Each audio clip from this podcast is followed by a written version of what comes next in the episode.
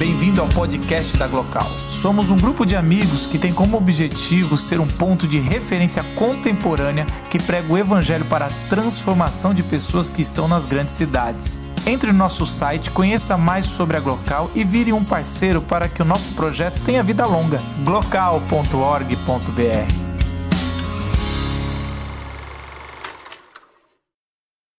Pessoal, eu vou ler para vocês João 9. Caminhando pela rua, Jesus viu um homem cego de nascença. Seus discípulos perguntaram: Rabi, quem pecou? Este homem ou seus pais para que ele nascesse cego? Jesus disse: Vocês estão fazendo a pergunta errada, procurando a quem culpar. Não há nenhuma relação de causa e efeito aqui. Em vez disso, olhem para o que Deus pode fazer. Precisamos trabalhar com energia por aquele que me enviou, enquanto o sol está brilhando. Quando a noite chega, o expediente acaba. Mas enquanto estou no mundo, há bastante luz. Eu sou a luz do mundo. Dito isso, ele cuspiu no chão, fez uma mistura de barro com a saliva, esfregou a mistura nos olhos do cego e disse: Vá, lave-se no tanque de Siloé. O homem foi, lavou-se e passou a enxergar. Momentos depois, a cidade estava em alvoroço. Os parentes do homem e aqueles que ano após ano conheciam como um mendigo cego perguntavam: Esse não é o homem que conhecemos, que se sentava aqui e mendigava? Outros diziam: É ele mesmo. Mas alguns duvidavam: Não pode ser o mesmo homem. De jeito nenhum.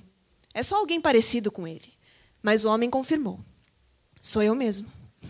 Eles o interrogaram: Como você conseguiu enxergar? Um homem chamado Jesus fez uma mistura e esfregou nos meus olhos e disse: Vá a Siloé e lave-se ali. Eu fiz o que ele disse. Lavei-me e comecei a enxergar. Então, onde ele está? Eu não sei. Eles levaram o homem aos fariseus, porque o dia em que Jesus fez a mistura e curou a cegueira dele era sábado. Os fariseus o interrogaram de novo, para saber como ele havia conseguido enxergar. Ele respondeu: Ele pôs uma mistura em meus olhos eu me lavei e agora vejo. Alguns dos fariseus resmungaram. Obviamente, esse homem não pode ser de Deus. Ele não guarda o sábado. Outros argumentaram. Como um homem mau pode realizar milagres, atos que revelam o próprio Deus? Assim, houve divisão entre eles. Eles voltaram a interrogar o cego. Você é o perito aqui. Ele abriu os seus olhos. O que você tem a dizer sobre isso? Ele disse: Ele é um profeta. Os judeus se recusavam a acreditar que aquele homem havia sido cego a vida toda. Então, chamaram os pais do homem, que agora enxergava muito bem, e perguntaram: Esse é o filho de vocês, o que vocês dizem que nasceu cego? Então, como ele pode ver agora? Seus pais disseram: Sabemos que ele é nosso filho e sabemos que nasceu cego, mas não sabemos como veio a enxergar. Não temos a menor ideia de quem abriu os olhos dele. Por que não perguntam a ele? Já é adulto, pode falar por si. Os pais dele falaram assim porque tinham medo dos líderes judeus, que haviam determinado que quem afirmasse que Jesus era o Messias seria expulso da sinagoga. Foi por isso que os pais disseram: perguntem a ele, já é adulto. Eles convocaram o cego segunda vez e disseram: Deu crédito a Deus. Sabemos que aquele homem é um impostor. Ele replicou: Eu não sei nada sobre isso, mas de uma coisa eu tenho certeza. Eu era cego e agora vejo. Eles perguntaram: como ele fez isso a você? Como ele abriu os seus olhos? Eu já contei mais de uma vez e vocês não ouviram. Por que querem ouvir de novo? Querem se tornar discípulos dele? A resposta deixou-os furiosos. Discípulo dele é você. Nós somos discípulos de Moisés. Temos certeza de que Deus falou a Moisés, mas não temos ideia de onde saiu esse homem. O homem respondeu: Impressionante. Vocês alegam não saber nada a respeito dele, mas o fato é que ele abriu os meus olhos. É fato bem conhecido que Deus não age por meio de pecadores, mas ouve quem vive em reverência e cumpre a sua vontade. Ninguém jamais ouviu falar de alguém que tivesse aberto os olhos de um homem que nasceu cego. Se esse homem não viesse de Deus, não seria capaz de fazer nada. Eles disseram: Você não passa de um Zé Ninguém. Como ousa querer nos ensinar? Então correram com ele dali. Jesus soube que eles o haviam expulsado. Procurou por ele e o achou. Então perguntou: Você acredita no filho do homem? O homem disse: Senhor, mostre-o para mim, para que eu possa crer nele. Jesus disse: Você está olhando para ele. Não reconhecem minha voz? Senhor? Eu creio, exclamou o homem e o adorou. Jesus então disse: Eu vim ao mundo para pôr tudo às claras, para estabelecer as distinções, de modo que quem nunca viu possa ver, e os que têm a pretensão de ver pareçam cegos. Alguns fariseus casualmente ouviram a conversa e indagaram: Você está nos chamando de cegos? Jesus disse: Se vocês fossem realmente cegos, não teriam culpa. Mas a partir do momento que se declaram capazes de enxergar, se tornam responsáveis por seus erros.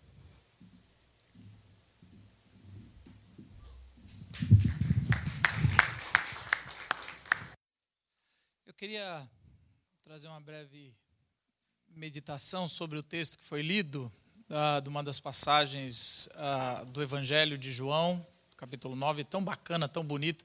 E essa versão é a versão parafraseada, chamada Mensagem, onde trans, uh, traduz do grego a ideia, não necessariamente frase, é, palavra por palavra, por isso que fica tão poética e tão bonita. Mas esse, essa história é muito impressionante. Uh, a gente aqui tem a Vivi, que ela é uma deficiente visual, né? Ela ficou cega na, na sua adolescência. E era para ela estar aqui hoje, a gente ia fazer uma parada diferente, ia baixar os vestidos e ela ia falar a versão dela dos vestidos. E a gente ia ter, e ela passou mal ontem e não conseguiu estar aqui com a gente. Falei, e ela falou, ó, grava tudo, porque. E aí eu, eu pego o contato das meninas, porque eu quero tocar os vestidos e falar qual que é a minha versão dos vestidos. Quando eu vi essa história a primeira vez, a história que elas inventaram, eu falei, primeiro que elas, se, se não tiver a profissão de, de, de, de é, como é que é? Eu não quero falar de moda, vou falar moda. Pode, o artista pode escrever histórias, é muito legal.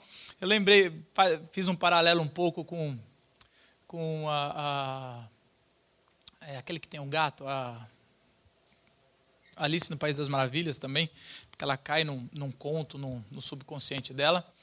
E, e, e, eu, fiz, eu fiquei pensando assim, caramba, esse negócio do, da cegueira dá, dá pano para manga para caramba. Ele, é algo, algo muito forte. E histórias que Jesus cura cego, a gente encontra muitas, né, Jesus? Mas essa história é muito especial, porque ela é, é tipo um Inception, né? É, é, uma história dentro da história. Ela, ela tem assim, ela está falando da cegueira que foi curada, mas o, a cura em si é o que menos tem importância na história, tanto que passa logo no começo acabou. E a grande discussão é sobre quem é Jesus, quem é esse cara que curou. E curou num sábado, que para o judeu, não, pela religião judaica, não poderia ter curado no sábado. Então esse cara não é um religioso, esse cara ele tem valores diferentes de um religioso da época, ele ultrapassa tudo que era conhecido. E essa é a grande discussão de quem é esse cara. E, e chega a ser patético, porque o, o, os religiosos chamam esse cara, que não tem nome, e eles começam um diálogo e um questionamento, onde existem dois caminhos claros, que se você prestar atenção, os dois partem da dúvida quem é Jesus, mas os dois chegam ah, em lugares diferentes. Parece que quem enxerga acaba história cego. Claramente Jesus fala, ó, vocês nem cegos são, porque se fossem cegos não teriam culpa, mas porque vocês falam que vocês enxergam, vocês não vão ter desculpa. E o cego, que é cego, acaba vendo. E esse, esse, esse, essas duas linhas é muito interessante, porque os religiosos, e é esse era o meu medo, porque eu cresci um religioso, né? Esse era o meu medo, das minhas dúvidas o meu questionamento, que são bons, todo mundo tem que ter dúvidas e questionamentos. É, é, eu tenho medo de quem não tem dúvida de nada. Aliás, esses são os mais cegos mesmo. Mas assim, a cegueira, a escuridão, ela traz questionamentos, ela traz dúvidas. E, e a grande questão dessa história é para onde você vai caminhar. Então, é, é assim, eu, eu, eu, fui olhando a história e fui vendo que ah, a dúvida dos religiosos, ela faz um caminho de cegueira do coração. Ela cai na incredulidade. Eles, eles têm dúvidas, mas eles não querem acreditar que aquele cara que era cego de nascença poderia ter visto. Então eles mandam chamar os pais. Eles não acreditam no testemunho e toda religião judaica, o testemunho de uma pessoa é suficiente. Mas naquele caso, eles falaram: vamos um pouquinho mais fundo. É, não dá para acreditar nessa história. E aí eles chamam os pais dele. E é engraçado que os pais chegam falando: olha, ele é o nosso filho e ele era cego.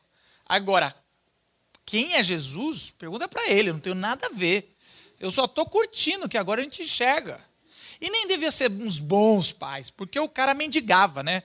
Então, assim, a história é essa, também é assim, vamos dizer assim, não, é, não ganhou nenhum prêmio, esses são os pais. Porque os caras falam, esse cara não mendigava todos os dias? Então, assim, era pai? Era, mas assim, né? Esse cego cuida um pouco, é, se vira, né? Vai pedir um pouco e ajuda, ajuda em casa. Só porque é cego não vai ajudar em casa? Aí vai. Então, assim, ele, eles, eles tinham esse. Essa, o, pai, o pai dá um. E aí a Bíblia até dá uma, uma aliviada nos pais. Eles falaram isso porque eles tinham medo de ser expulsos da sinagoga. Então tava, eles queriam estar bem com a religião e não bem com o filho. Fala com ele, ele é maior de idade. E é interessante que o segundo passo da incredulidade, da dúvida, eles foram para a incredulidade. Quantas vezes a gente faz isso também? Mas eles vão para a injúria. O texto fala que eles começaram a fazer injúria. Eu, eu fui dar uma olhada na injúria, é quando você xinga alguém ou fala algumas, algumas uh, inverdades ou palavras ofensivas na cara de alguém. Isso é uma injúria. Não é calúnia quando você fala por trás, mas pela frente. Então, aqueles caras, eles se fecharam na incredulidade que eles começaram a, a, a esculachar o cara. E, e olha bem, era um bando de pessoas, doutores da lei, esculachando um cara porque ele voltou a ver. Sabe assim, o nível de insensibilidade religiosa aqui é uma parada dizendo assim: olha, você deveria ter esperado um dia, você é cego de nascendo, o que, que tem que ser no domingo? Faz assim, espera um dia, o cara está errado. Quem que é esse cara que está fazendo isso? Não, você está mentindo. Fala, fala que foi Deus sozinho.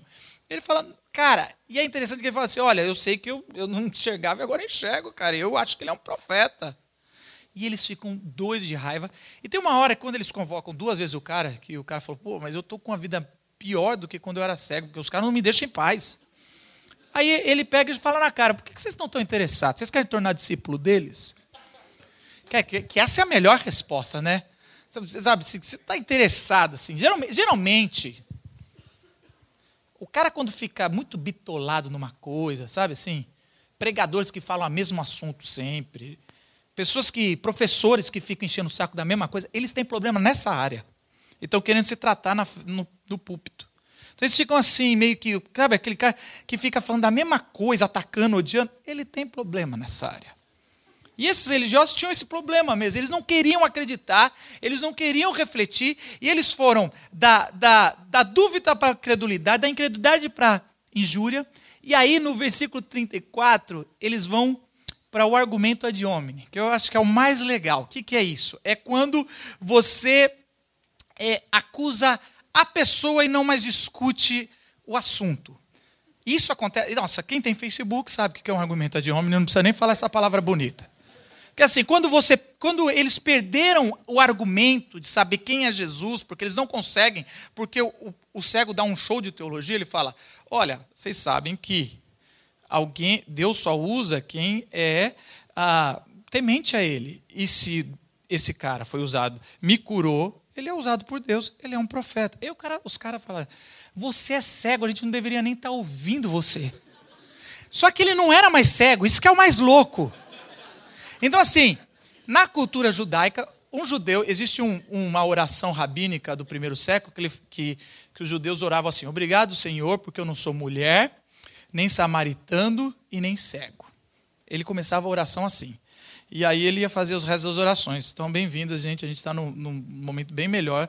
E eu não tenho nada contra judeus, só estou falando que era isso. Os cristãos fizeram muito pior depois. Mas, assim, esse era, era, era o argumento, ah, essa era a oração do primeiro século. E aí, eles tinham um negócio, tanto que os discípulos, ah, o, o, o Maurício até citou aqui, os discípulos perguntavam: ele é cego porque ele cometeu um erro ou o pai dele que cometeu? Ah, Jesus fala: para de ficar com essa questão, isso não tem nada a ver. Então, a, a, a, grande pergunta ali, a grande questão era: por ele ser cego, ele não tinha mais, ele não, nunca teve moral nenhuma na sociedade. Ele não podia falar, ele não podia argumentar. Só que agora ele está vendo. E os religiosos estão puxando, você nasceu cego. Não importa que você vê. Olha como é que é o negócio. É assim, eles foram da dúvida para, para a incredulidade, da incredulidade para a injúria, da injúria por argumento pessoal, para xingar, para destruir, usando o passado. É como se você falasse assim, você não pode ah, ser presidente do país porque você é pobre. Você, você não pode ser, sabe assim, essas coisas. Você não pode, sei lá o quê, não sei outro. Só lembrei desse. Eu só lembrei desse. Nem é um grande, nem é um bom exemplo, vai tudo bem. Ah, e aí ele cai na última, no último, acho que grau de quem ficou cego de coração, que é a intolerância. E ele simplesmente fala: some daqui da minha. É como assim, a bola é minha. Some daqui da sinagoga, tchau. E eles, eles, ele expulsa o ex-cego do local. Não, não, sabe brincar, não desce pro play, perdeu na teologia. Chutou. Cara, é assim. Eu acho que é esse o último grau da intolerância de quem é cego do coração. Ele, a pessoa vai fazendo essa caminhada da dúvida. Pode escurecer um pouquinho, o pessoal ficou incomodado, assim. Parece que eles estavam cegos e agora vêm. Eu, né? Vocês sentiram assim? Estava melhor na dúvida, né? Eu não conheço. Ok. Então, assim, eu acho que essa, essa, essa, essa, esse arco é interessante. Como quando você toma um caminho errado na sua dúvida, você pode ficar completamente cego no final, mesmo enxergando. Agora, eu gosto do outro arco da história, do cara que era cego, e ele tinha uma dúvida também, ele não sabia quem era Jesus. Ele falava: É o cara, gente, por que vocês estão me enchendo o saco? Fala com o cara, ele me curou. Eu, eu não sei quem é ele. Quem que é ele? As pessoas perguntam: Quem é ele? Não sei. Pode ser profeta, pode não ser. Eu, Sinceramente, ele nem me perguntou isso. Você acredita em mim? É interessante na religião hoje. Você acredita? Jesus não pergunta, você acredita em mim? Tem certeza que você acredita? Ó, eu vou te curar, mas vai que você não acredita. Né? Não está nem aí. Jesus não está nem aí se alguém acredita nele ou não. Jesus está aí para fazer o bem. Isso eu acho muito legal. Porque se Jesus dependesse de mim acreditar nele, eu estava ferrado, velho. Eu demorei muito e até hoje eu não acredito tanto. Mas assim, mas Jesus é o cara, velho, porque ele acredita em mim mesmo eu tendo minhas dúvidas e não acreditando tão bem. O arco dele é diferente. Ele sabe que a dúvida dele parte da ignorância. Então, quando você tem uma dúvida que parte da ignorância, você vai para os fatos. E ele fala o seguinte: olha, os fatos é assim. Eu era cego e agora eu vejo. E Deus não trabalha com pessoas que ah, ignoram o caráter dele. Então, logo, esse cara tem alguma coisa com Deus. No mínimo, é amigo. Pode ser até parente. Dos fatos, ele tem uma fé. Ele chega para os religiosos, e na época é muito mais difícil. Eu estou brincando aqui, mas na época é difícil. Ele falou: Eu acho que ele é um profeta. E os caras vão esculachando. E da fé, ele vai para a convicção de fé, que eu acho que é diferente. Uma coisa é fé. Fé é, eu tenho fé, fé em Deus, fé na vida, vamos lá, o importante é ter fé. Mas essa convicção de fé é uma coisa que ele foi construindo no arco da história, que ele vai falar é, sabemos que Deus atende apenas os que o temem. Lógico, logo eu acredito que ele realmente tem algo com Deus. Ele é um profeta. E, e assim, o pessoal estava doido para ele falar que ele era o Messias. Por último, quando ele é expulso, Jesus chega, vai bater um papo. E aí, cara? Você acredita que um dia vai vir o Messias? Você acredita que o filho do homem. E, e aí o cara fala: Eu acredito, me mostra cadê o cara. E aí Jesus fala: não, é, é, Você não está me enxergando? Não reconhece a minha voz? Para assim, só porque você está enxergando, você perdeu o seu, o seu grande talento, que era antes distinguir voz de voz?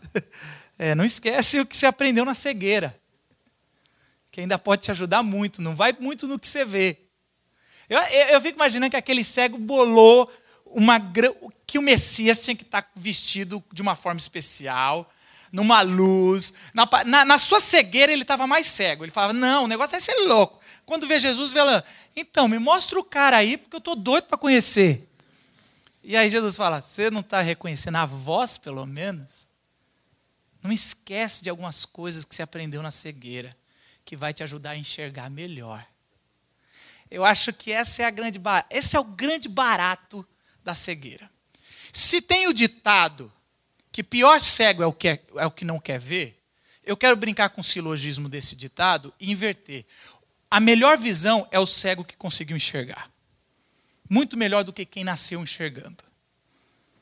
Porque se pior o cego é o que está vendo e não quer ver, o cara que nunca viu e enxergou, ele tem uma potência muito maior do que quem sempre enxergou. Ele tem outros parâmetros, ele tem outras diretrizes para analisar, ele não confia tanto no que vê. Você sabe que tem alguns estudos de empresa que dizem que quando o cara entra na empresa, nos primeiros três meses é a hora que ele que tem que fazer todas as pesquisas para saber sobre a empresa. Por quê? Porque depois de seis meses ele se adapta à cultura da empresa, ele não vai saber enxergar coisas na empresa de quem está há 20 anos naquela empresa. E se, se eles perguntarem para quem não é da empresa, como ele ainda não entrou, ele também não consegue enxergar. Então existe um período de três a seis meses que é a hora da melhor, é a hora que o cara enxerga para valer a empresa, que é o cego que começou a enxergar, ele enxerga melhor. Tem uma frase ah, do Stephen King fala assim: uma criança cega de nascença só sabe que da sua cegueira se alguém lhe contar. E aí a gente cai no se, se existem duas histórias que permeiam cegueira, né? Que a gente pensa. A primeira é a caverna de Platão. Você só sabe que está cego se alguém te contar. Se alguém que enxerga te contar. E é verdade. Você só sabe que é cego se alguém que conseguiu enxergar. Eu não estou falando mais de visão, estou falando de, de enxergar espiritualmente. Se todos são cegos, é, uma, uma frase do, do, do ensaio da cegueira de Saramago, ele fala assim: com quantos cegos se faz uma cegueira? Quantos cegos a gente precisa ter junto para descobrir que somos todos cegos? E é interessante isso, que que a gente, é, a gente nasce cegos espirituais. E precisa vir alguém de fora, como veio Jesus, para falar: olha, se você acredita que você enxerga, você não enxerga. Mas se você reconhece que é cego, aí você pode ver. Eu queria encerrar com um versículo de João 8,12, mesmo, mesmo livro, que Jesus fala assim: Eu sou a luz no mundo. Aquele que me segue não andará nas trevas, mas terá a luz da vida. O melhor, a melhor visão é o cego que começou a enxergar. Eu queria fazer aquele momento de reflexão, talvez você nunca fez, mas é um momento de espiritualidade, é o que a gente se convoca aqui, da grande discussão. Você pode se tornar um, um religioso e vestir o seu, seu figurino da vida que a sociedade pôs. E o seu figurino pode dizer várias coisas e você pode caminhar da dúvida para a intolerância. E se fechar e se tornar mais um cego. Ou você pode ir da dúvida para a adoração, que foi o último ato daquele cara. Ele falou: És tu? Jesus, você é o Messias eu acredito. Queria convidar vocês a fechar o seu olho e fazer a sua, sua oração aí que você faz, ou sua meditação. E esse é o momento de você para refletir sobre você. A Glocal se propõe a sempre nos desafiar a não sair igual entramos. E a, a grande pergunta hoje, tenho duas perguntas, talvez, é o quão cego você é, ou você está? E a segunda é, na grande discussão que a gente acabou de ver, quem é Jesus? Senhor Jesus, estamos aqui em meditação e pedimos para que seu Espírito sonde nossos corações e traga luz para as nossas trevas e que a gente possa enxergar mais do que a gente vê. A gente enxergar a realidade, Senhor, que está fora da caverna Senhor, que a gente enxergue a vida. Em nome do seu filho Jesus. Amém.